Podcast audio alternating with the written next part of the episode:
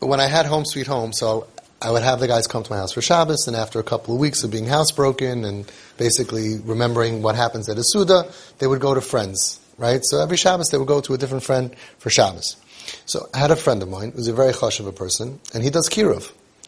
And he invited a home sweet home boy to come. But what he didn't tell me was that one of his boys that he's being Makarev through Or Sameach or Partners in Torah or whatever it is, from Chveis Atlanta or whatever, across the whole universe, like past the George Washington Bridge, you know, like way out, like in Minnesota or Oklahoma or something, right?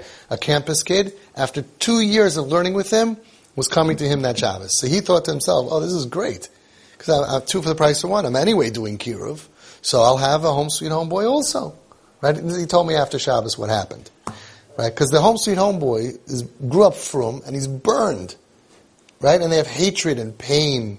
Right? And the other kid is like, whoa. So they're sitting there, they go to, they go to shul and they come home, he's having the meal, and this kid is like, Shabbat is awesome.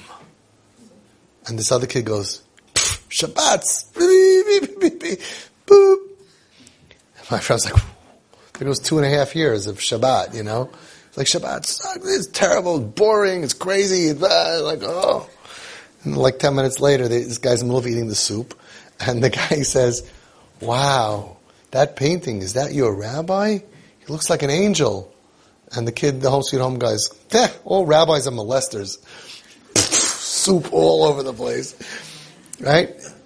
These kids are not, it's not Kiruv Kroivim. It's Kiruv Harbe Harbe Yoiser Rechaikim Mikol HaKirov Rechaikim Shabailim.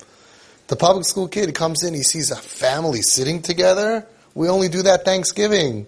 Shabbat is awesome. Wow, it's serene. Everybody's dressed up. He's impressed. The kids who go off to derech, who grew up frum, they're not impressed with that.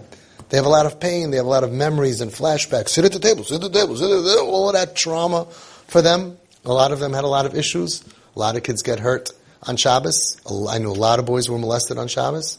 And Shabbos is pain, and Yiddishkeit is pain, and everything is pain. And a lot of the pain that was done to them was done by, frum people. So, they're very, very, very, very rachik. Kir v'chaykim is easy compared to this. Show the guy chulent and kugel and happy and smiley and life is great. Of course they want in. Our kids, we gotta undo the whole the whole thing and start at the beginning. This is Avi Fishoff, and I can be reached at twistedparenting at AOL.com.